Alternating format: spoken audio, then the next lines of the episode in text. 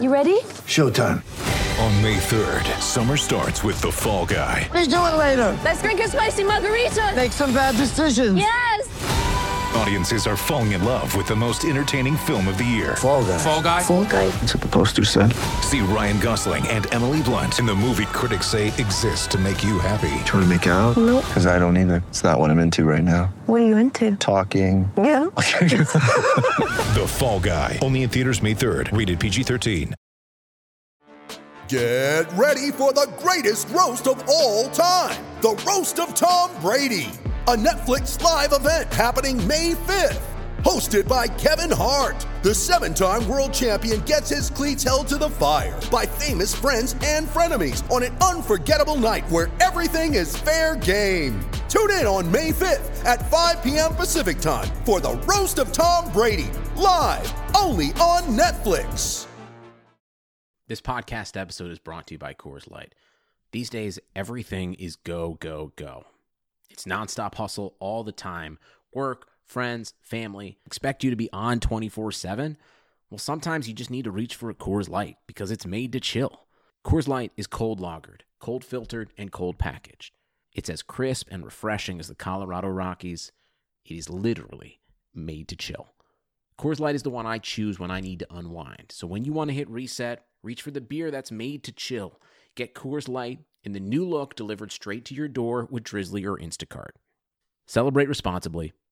Coors Brewing Company, Golden, Colorado. Clorox knows you want your clothes smelling fresh and clean, but so what happens? That's why we created Clorox fabric sanitizers to freshen up your clothes between washes, pre-treat extra stinky laundry, and make sure every last odor comes out in the wash. Clorox fabric sanitizers take care of all that and eliminate 99% of odor-causing bacteria. Plus, they're bleach-free and safe for all colors and fabrics. When it counts, trust Clorox.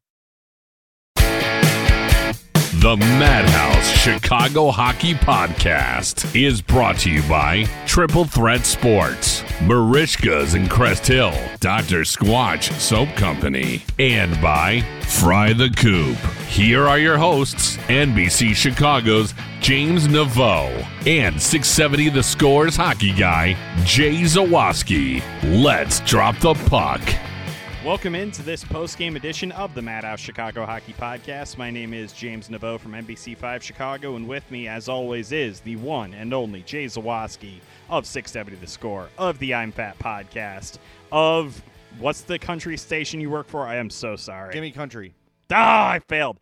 Uh, and an excellent DJ on Gimme Country, and by the way, has gotten advice from Connor Murphy on how to be a better DJ. So his next set, I'm sure, is going to be his best ever. Jay, your country skills are great. Your ability to spin records is great. You know what's not great?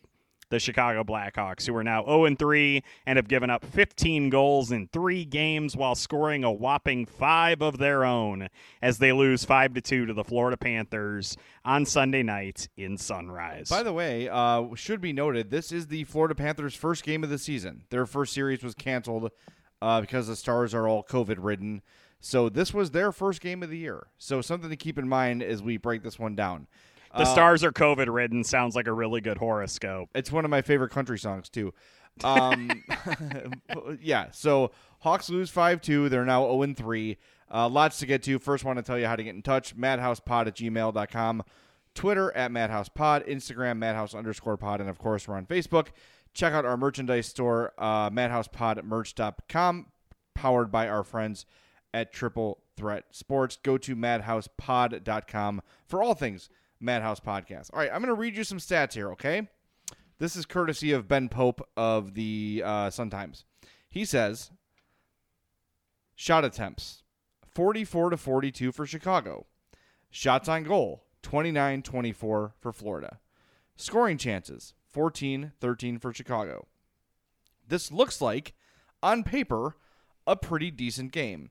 And aside from the score, it was a pretty decent and even game. But when you trust your goaltending to two slash three guys who have proven nothing in the NHL, your season goals against average is five.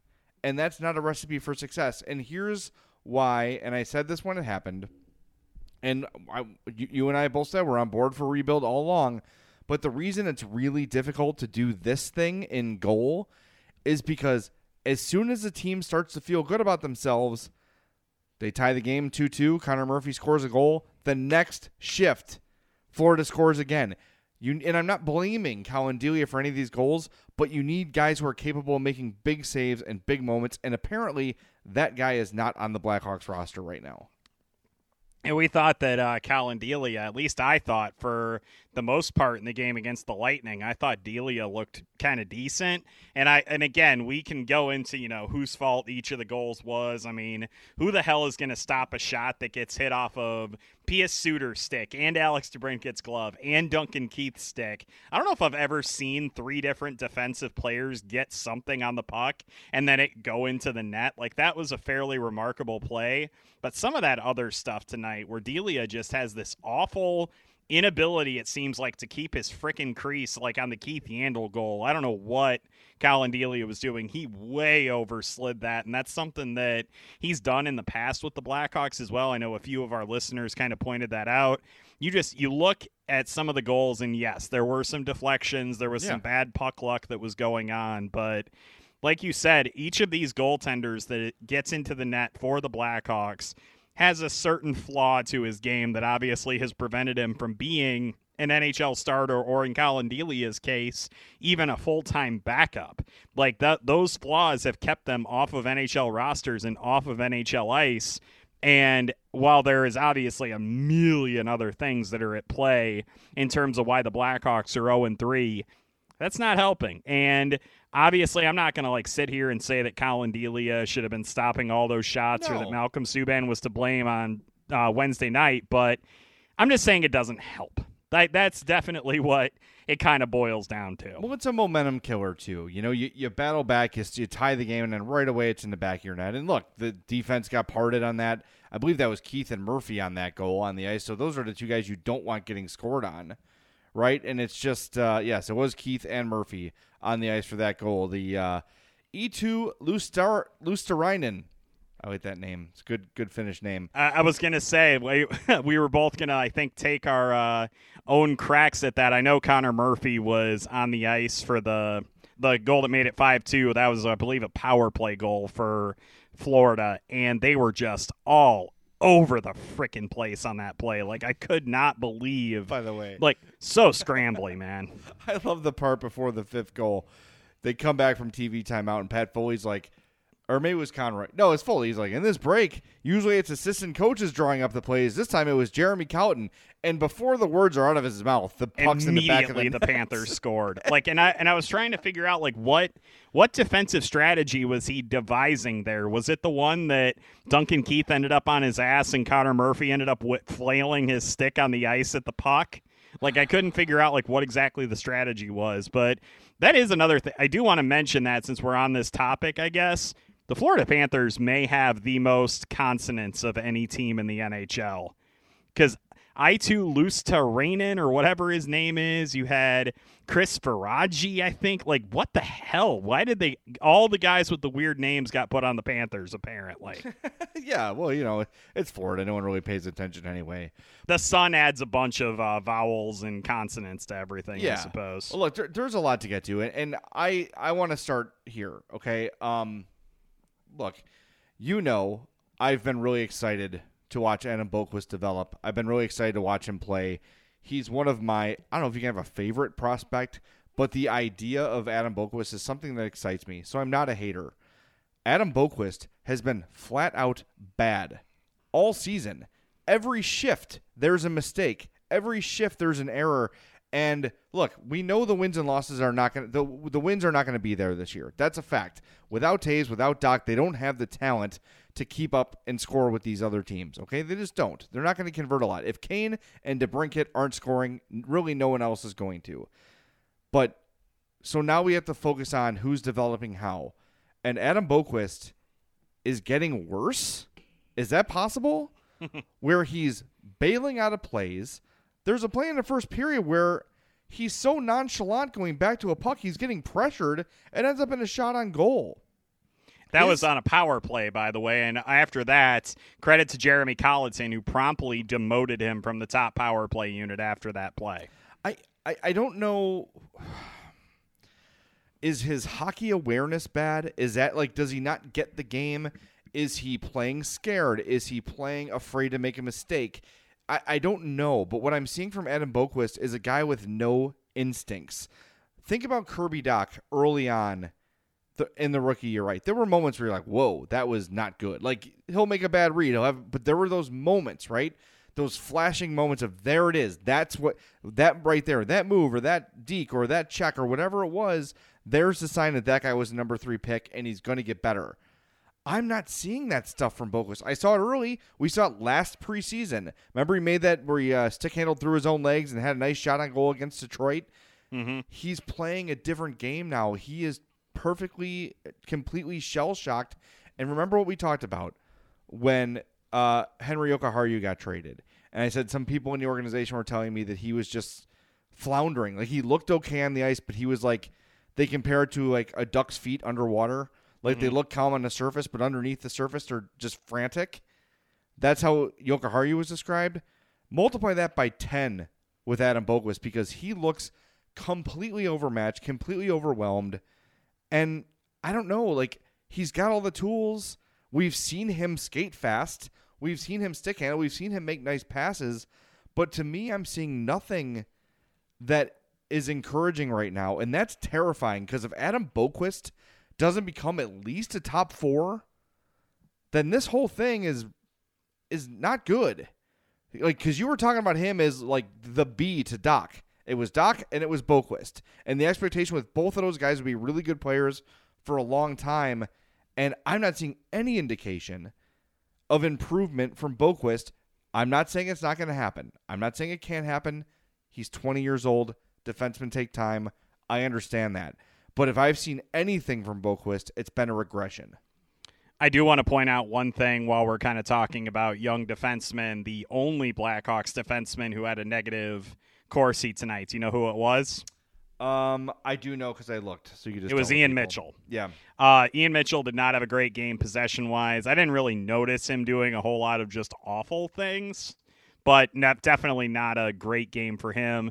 But back to Boqvist, I think that to answer one of your earlier questions, like I, I had made this comment to uh, Jimmy Greenfield, who used to cover the Blackhawks for the Tribune, and I said that it looks to me like Adam Boqvist is playing slow, and I don't think he's a slow player.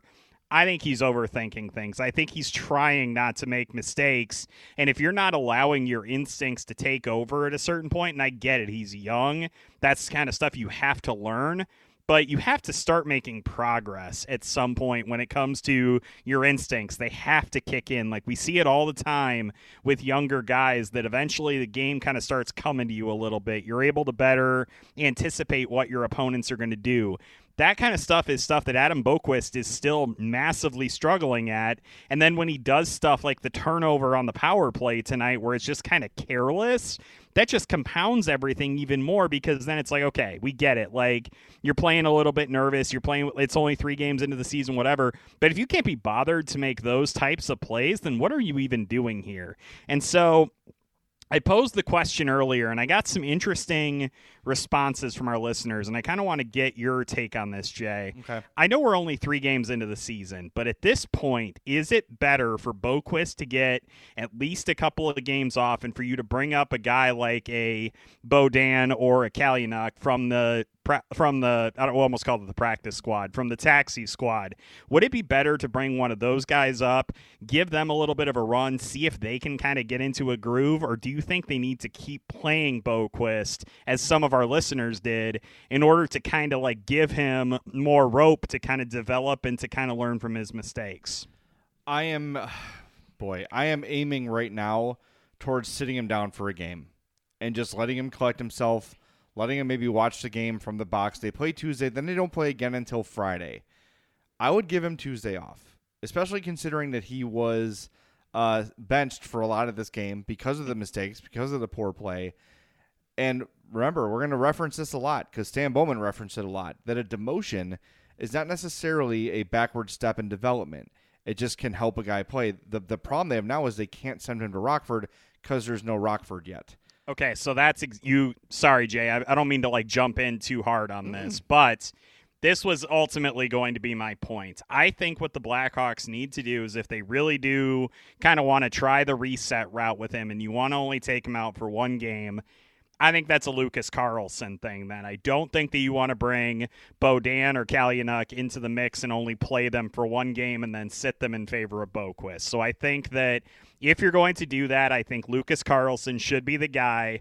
But I also think that you then put him back in and if he still is kind of floundering by the time February 5th rolls around and the Ice Hogs do get going, that's it's an easy decision for me. You send him down and you get him AHL time and I get it. The AHL is going to be pretty depleted this year because a lot of the players are going to be on taxi squads in the NHL. Fine. But you cannot have him making these types of mistakes night after night you're gonna obviously losing games doesn't matter. Like who right. the hell cares at yeah. this point? The fact is you got you have to try to salvage his confidence and i know that a lot of people are probably like well demoting him will definitely kill his confidence it's like yeah it's not going to be like the same thing as basically punching him in the balls every night and having him get annihilated on nhl ice like this at a certain point if he's not right by february 5th i think it's an easy decision you send him down yeah, I think so too. You've got to somehow build his confidence because he has the look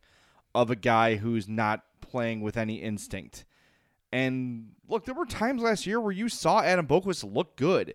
There were a, the majority of the season he looked like a okay, you know, he's not like flashing, but you definitely see uh, the potential there. And then in the bubble, he was bad, and he's been bad through three games. And look, I, am not pulling the plug on him as a prospect by any means.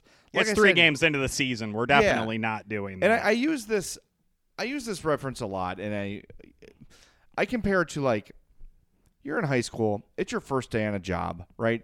And maybe you work at a place that's like a maintenance. Like I'll just use a personal story. I started working for the Oakland Park District, right? So I walk into this job, don't know anybody there I'm working with a bunch of like surly old men who have had the job for 40 years and their job is just routine. Sometimes when you're the new face or you're trying to make an impression, you like kind of lose your common sense with your nervousness, right? Like your things that would seem obvious and should be obvious because you're overthinking everything so much that the, somehow the obvious avoids you right? Because you're just overthinking, overthinking, overthinking, and usually the simplest answer is the best. It's kind of a twisted way to say. I think Adam Boqvist is just over processing everything. Just play hockey. There's a reason you were drafted in the first round. There's a reason you're in the NHL right now. There's a reason you're considered one of the game's best prospects. You need to realize that for yourself and just play the game you know how to play. I can see Adam Boqvist thinking on the ice that is fatal for a young player. It's extra fatal for a young defenseman. And that's what scares me. And that's why I think at least a game off and just say, like, look, Jeremy Colliton, the great communicator, right? Air quotes, can tell him, look, we're not mad at you. We don't think you suck. We just think you probably need to just pump the brakes a little bit, take a look, watch things from a different perspective, and you're right back in, right? You're right back in on Friday. But we just need you to you know, settle down a little bit, and I think a, a day off will serve you well. That's what Jeremy Colliton's great skill is. We've been told over and over again he knows how to talk to young players and communicate with young players. Well, the first test of the season is here. What are you going to do with Adam Boqvist? And look, if he does, if he plays on Tuesday, I'm not going to be furious. No. If, if thinks playing him is the way to work him out of it, fine. But I'm just very concerned with what I've seen from him so far this year. And look, you said it. The wins and losses don't matter this year. They're going to be bad. They're going to suck. It's just a matter of how badly they're going to suck. We the what matters is the development. What matters is the young players. And Boqvist, who's the most important prospect on the ice right now, is not developing, and that's a huge concern. Can I point out some weirdness on the stat sheet, by the way, that I just noticed? Yes. Adam Boqvist, according to the stat sheet, took two faceoffs tonight. Did I miss that? Well, here's the thing. Uh, you notice after the first period, like the ice time was all weird. I saw that uh, Lazerus posted like Kubalik only played like two minutes. Um, so Colliton said after the game the ice times were totally out of whack on the stat reports, and he was also confused by him. That's why the Kubalik line numbers were so low. So I think whatever the stat sheet was is incorrect. Um, and I imagine the person keeping those stats is not in the arena as they would normally be. so they're probably missing some things, maybe seeing some things they thought they, you know what I mean? It's tough. Like it's tough to identify things perfectly when you're not in a building. So I feel like there was some sort of weird discrepancy with the stat sheets today. So that's something to sort of keep in the back of your mind. I still am curious to know because I'm pretty sure that the stats for Patrick Kane, at least the ice time, it seemed pretty damn accurate in the first period. It seemed like Kane was on the ice a lot in that frame. Yeah, I you know the ice time is all out of whack. It really is. It says Kane played 22-38, which feels right. Yeah. Um, here's another quote, by the way. Just saw this. Uh, another from Ben Pope. Boqvist was benched for the second half of the second period. Tomas Mitell, one of the Hawks' assistants, talked to Boqvist at the intermission. Colliton said he was happy with how Boqvist bounced back in the third period. Okay. That doesn't sound like a guy that's not going to be playing on Tuesday night. No, and he did. I will say he did look more normal in the third period. like I wasn't like, what the hell's happening with Boqvist right now? Like I was the first two periods. Uh, there are some positives though. Let's let's discuss some positives. Yeah. I don't want to do a totally negative post game because if we're gonna do post games, then there's going to be mostly negative because they're going to lose more games than they win. There's some positives, but first, I want to tell you about our friends at Merichka's and Crest Hill, our day one sponsors here on the Madhouse Chicago Hockey Podcast. We love them. Joe Zdralovic and his family out there in Crest Hill, 604 Theodore Street is the address. The poor boy, the steaks, the chops, the seafood. James, you know what I've not mentioned in a long time, and What'd they put be? it on their Instagram the other day, and I almost drove to Crest Hill. the Icelandic cod. Oh yeah. Oh, dear lordy. Hey, Lent's coming up, man. It is. I'm oh, I not that I need an excuse to go to Merichka's and have the Icelandic cod, but man, that stuff is amazing. And it, it used to be part of the read all the time, and I try to sort of mix up the scripts a little bit, and I just sort of neglected the Icelandic cod. It's amazing. Go to Merichka's, try the Icelandic cod. I believe Merichka's is open for dining in. Um, not my jam, but if it's yours, trust that Merichka's is going to do it as safely as possible. Uh, so go support small businesses, do your thing, uh, and just know that if you do opt to eat inside a restaurant, no one's going to protect you more than the people at Merichka's. So check them out, merichkas.com or facebook.com slash merichkas, M-E-R-I-C-H-K-A-S. All right, my first positive of the game, I'm not doing a list, I'm just saying. Um, two games in, really impressed with Kurashev Yeah. You see the offensive ability that they are sorely lacking. I want more and more and more opportunity for Kurashev, please. More of number 23, por favor. Well, I mean, if you know, if Jeremy Colliton is right and the ice time was out of whack, then I am going to have to retract my statement that I made because Kurashev was only listed as playing a minute and a half in the first period of the game. So, if that was inaccurate and he played more than that, that's good because I completely agree with you that he has stepped out on the ice and made an immediate impact, and he's just been a really good catalyst and a guy that I think can basically be put in the same boat as him. Has been Pius Suter, who has Excellent. looked excellent the first three games, was centering, I believe, DeBrincat and Kane tonight. Yes, that line, I I've said on the show that I'm not a big fan of DeBrincat and Kane being on the same line. For some reason, with him in the middle of that line, it's pretty good. I'm not I'm not gonna sit here and complain about it. Like Suter is doing a lot of things. He's playing with a lot of confidence, which I really like. I mean, you kind of have to be playing with confidence to pull off the spinorama pass that he did tonight. And unfortunately got overturned. Would have been his first NHL point and would have been just a really stylish way to get it, but he is playing with incredible confidence, and it looks like Jeremy Colliton does trust him in a top six center role, mm-hmm. which is really good for the Blackhawks, especially in the future. They hold on to him. That really bolsters your center depth a lot, having a guy like that in the mix. And I've been real. I know there's going to be obviously growing pains and ups and downs, but before the season started, you and I had talked about the fact that these guys they pull over from Europe that are like 23, 24 years old come over and look so much more polished than like say the NCAA players do or the junior hockey guys do. Suter seems like he's going to be another one of those guys, and I'm not going to say that he'll put up Dominik Kubalik numbers or Artemi Panarin numbers or anything like that. But what I've seen in three games from him is that dude is playing with a lot of confidence, and he is not scared of playing in North America whatsoever. No, and uh, something to keep an eye on, just like we sort of had to do last year with Kubalik. Uh, it took Colliton forever to get Kubalik on the power play. No power play time for Kurashev or uh, Suter at all today. So again, assuming the stat sheet is right, I didn't see either of them out there. Um, one other thing I want to mention, and I didn't mention this after the opener. We haven't spoken since then. Dylan Strome looks like a different dude this year. He is a much more effective player. It looks a lot more like he did um, the first year with the Hawks than the second. Uh, and he's killing it at the faceoff dot. Yeah, he is. I, did- I was, I was just looking at his numbers. My goodness. Yeah, but he's been, I think, well over 50% every game this year. Mm-hmm. He won eight and lost three. And that was something he struggled with uh, last season. Dylan Strome looks healthy again. And look, he's not going to be a guy who's going to carry the offense. He's a complimentary, you know, number two, probably ideally a number three center. But I'm really encouraged by what I've seen from him to start this season. Season he had a uh, breakaway chance that he just missed. Probably if he could have elevated that puck six more inches, it would have been a goal. Uh, but uh, I like what I've seen from Dylan Strome through three games as well. I, I do like the fact that Colliton had him out there tonight at times with uh, Dominik Kubalik and Philipp Kurashev. I thought that that was a really interesting combination. And I also do want to point out, I keep after that first game, I do keep noticing Dominik Kubalik out there too. So yeah, that's a really good sign if they can get him going.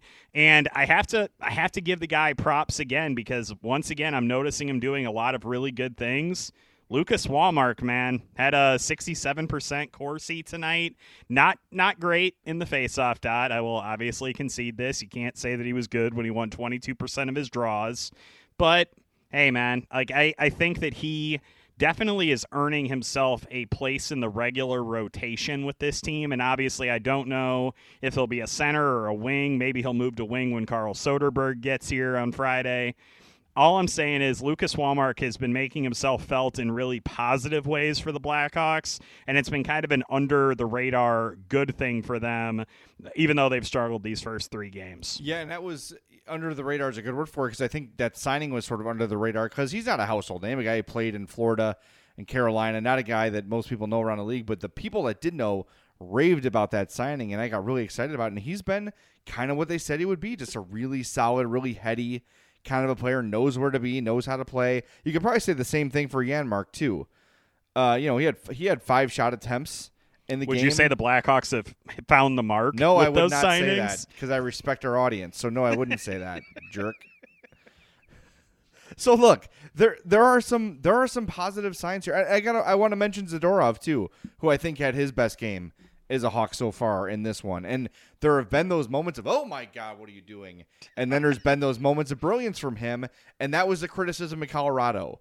In Colorado for him was there'd be these moments where he looks like wow, he's really you know on the way to becoming a really solid defenseman. Then he makes these boneheaded like pinches or turnovers or whatever and, and that sort of thing is going to be closing the gap on the I guess just making him more consistent, making him more consistently effective.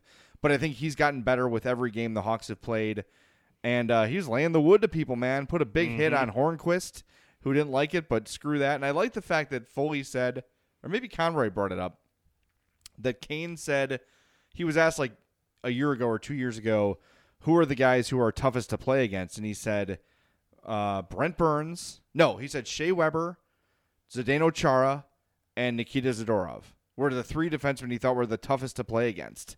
So if Zadorov can become a consistent guy on this team, that Saad trade looks looks better. You know, it's Mhm. it's just the consistency is the thing, and now do they have the coaching staff to coach the consistency in a Nikita Zadorov? That's what remains to be seen, and these are sort of the stories we're gonna have to keep an eye on all season long.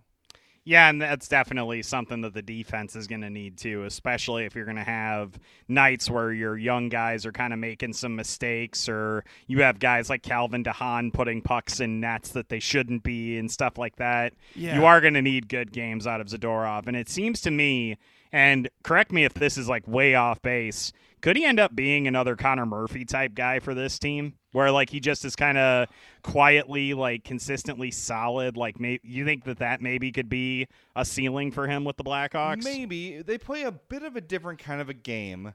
I just, We're- I just meant like in terms of like relying on them not to do something overly stupid. That would be lovely. yes. I mean, it's a really God. We're oh, a low the bar. bar is pretty much on the floor right now. It like really it, is. we're we're.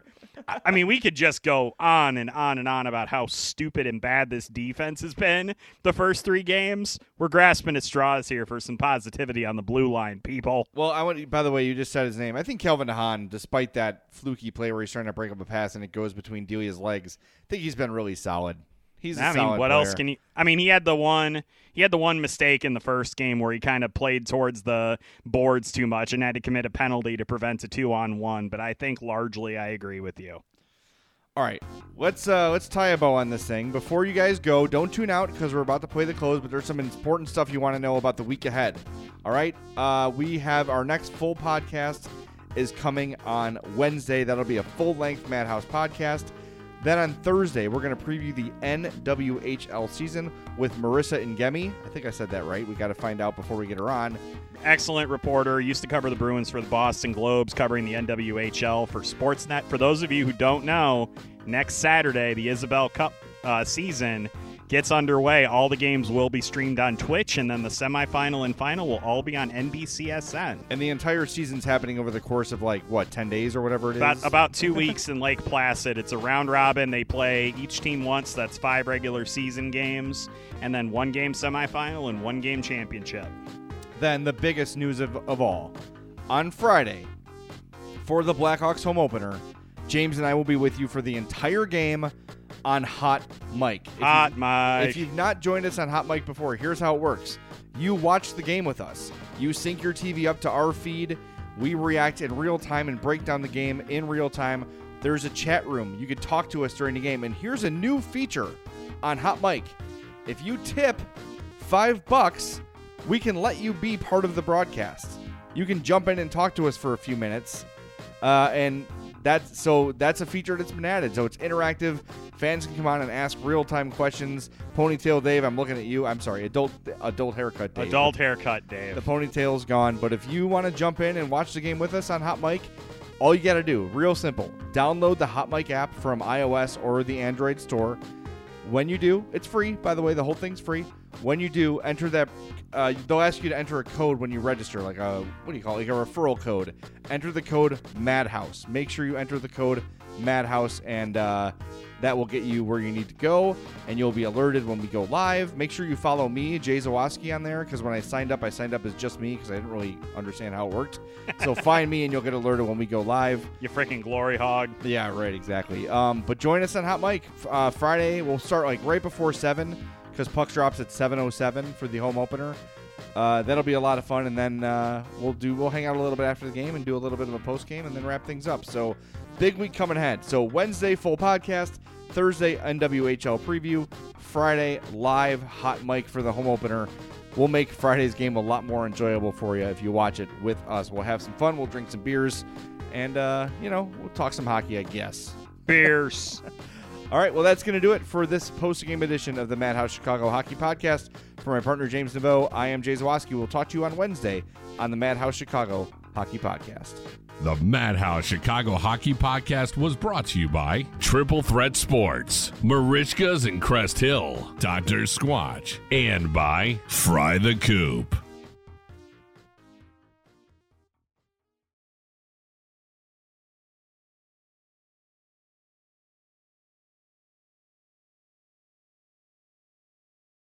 With Metro by T Mobile, your hard earned money goes further.